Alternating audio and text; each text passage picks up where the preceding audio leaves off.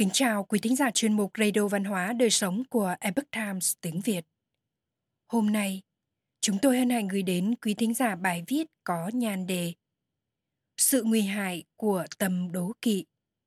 Bài viết do Tống Bảo Làm thực hiện, oanh lê truyền ngữ. Kính mời quý vị cùng lắng nghe.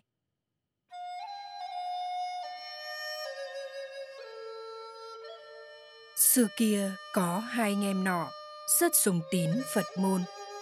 Cả hai đều xuất gia tu đạo. Người anh tinh tấn tu hành. Chẳng bao lâu thì đắc được quả vị là Hán. Người em cũng là một người có tự chất thông tuệ, học vấn uyên thâm, lại giỏi tụng đọc kinh điển. Về sau, được tể tướng thỉnh mời làm thầy dạy, người đương thời gọi ông là Tam Tạng Pháp Sư. Tể tướng rất sùng kính Phật môn. Do đó, thường hay quyên tặng rất nhiều tiền tài cho Tam Tạng Pháp Sư. Qua đó, nhờ Pháp Sư xây dựng chùa tháp và tăng phòng. Không lâu sau, đã xây dựng được một tự viện trang nghiêm đồ sộ. Tể tướng trông thấy vẻ trang nghiêm hùng vĩ của tự viện này thì càng thêm tin tưởng, tôn kính và thường xuyên cùng dưỡng pháp sư. Chưa bao giờ lơ là chảnh mảng. Tam tạng thấy tể tướng có tấm lòng rộng mở như vậy, trong lòng thầm nghĩ, tự viện đã xây xong, cần sắp xếp tăng chúng vào ở. Ta nên nói tể tướng, thỉnh mời anh trai của ta vào ở. Ông liền đem suy nghĩ trong lòng mình, nói lại với tể tướng. Tể tướng nghe xong đáp rằng, Pháp sư đã có lời thỉnh mời. Phàm là tăng nhân, Thì tôi đều không dám từ chối. Huống là huynh trưởng của ngài. Nói rồi, ngay lập tức, Phái người đi thỉnh mời. Sau khi anh trai của Pháp sư đến, Tể tướng trông thấy ngài ấy tinh tấn siêng năng, Dụng tâm tu hành. Thì trong lòng dấy lên sự kính ngưỡng. Vì vậy, càng thêm cung kính cúng dường ngài ấy. Có một lần, tể tướng tặng anh trai của pháp sư một tấm vải thượng hạng, giá trị vô cùng lớn. Người anh trai một lòng tinh tấn tu hành, nên không hề có chút tham luyến gì đối với bất kể tài vật nào. Do đó ông đã kiên quyết từ chối Tể tướng trong lòng tràn ngập sự tôn kính dành cho người anh. Do đó mà hết lòng khuyên ngài ấy nhận. Người anh trai của Pháp Sư không còn cách nào khác, lại không thể từ chối quá tuyệt tình, đành miễn cưỡng nhận lấy. Người anh nghĩ, em trai ta đang bắt tay vào việc xây dựng, cần rất nhiều tài vật. Do đó, đã truyền giao tấm vải ấy cho em trai mình. Không lâu sau, tể tướng tặng cho Tam Tạng Pháp Sư một tấm vải thường. Mặc dù đây là một sự việc rất nhỏ, nhưng trong lòng Pháp Sư đã khởi lên tâm sân giận một cách sâu sắc.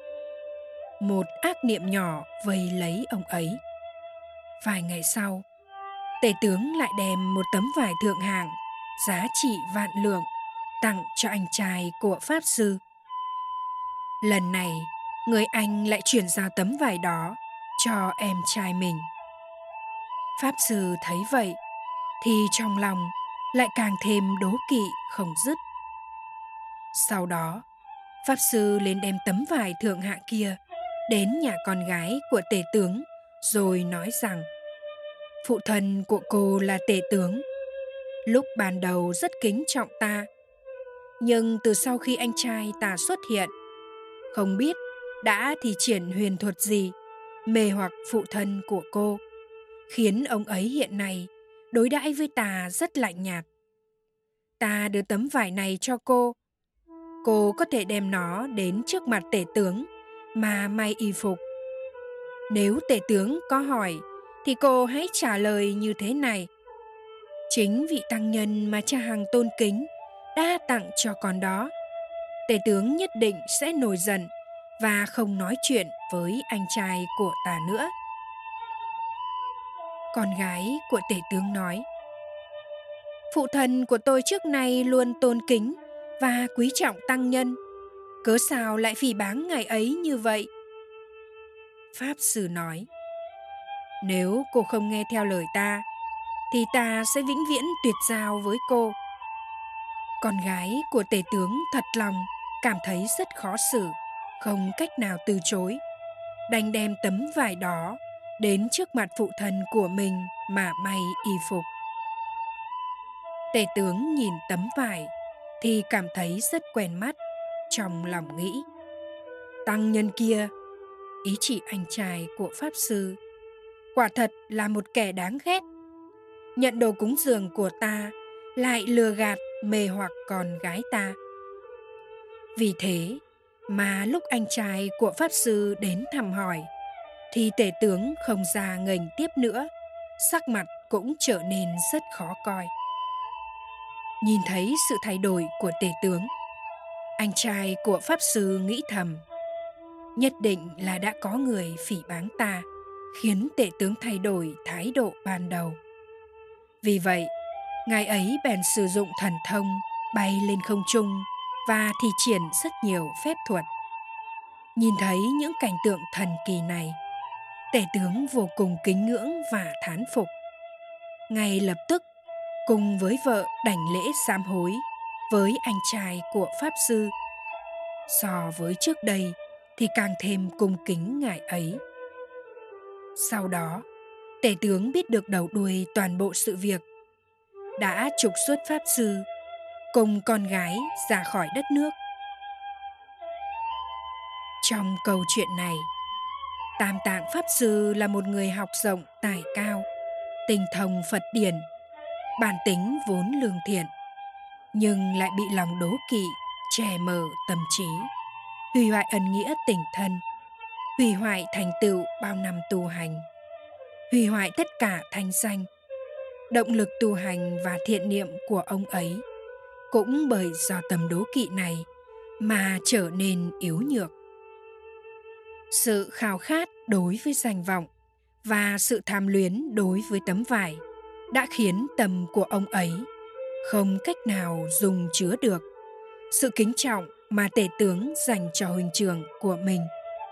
Lún sâu trong vọng niệm của bản thân mà không thoát ra được. Tâm đố kỵ có vẻ như vô hình nhưng nó có thể nứt chừng tâm trí và thậm chí là mọi thành tựu của con người. Há chẳng đáng thận trọng sao? Theo kinh tạp bảo tàng quyển 3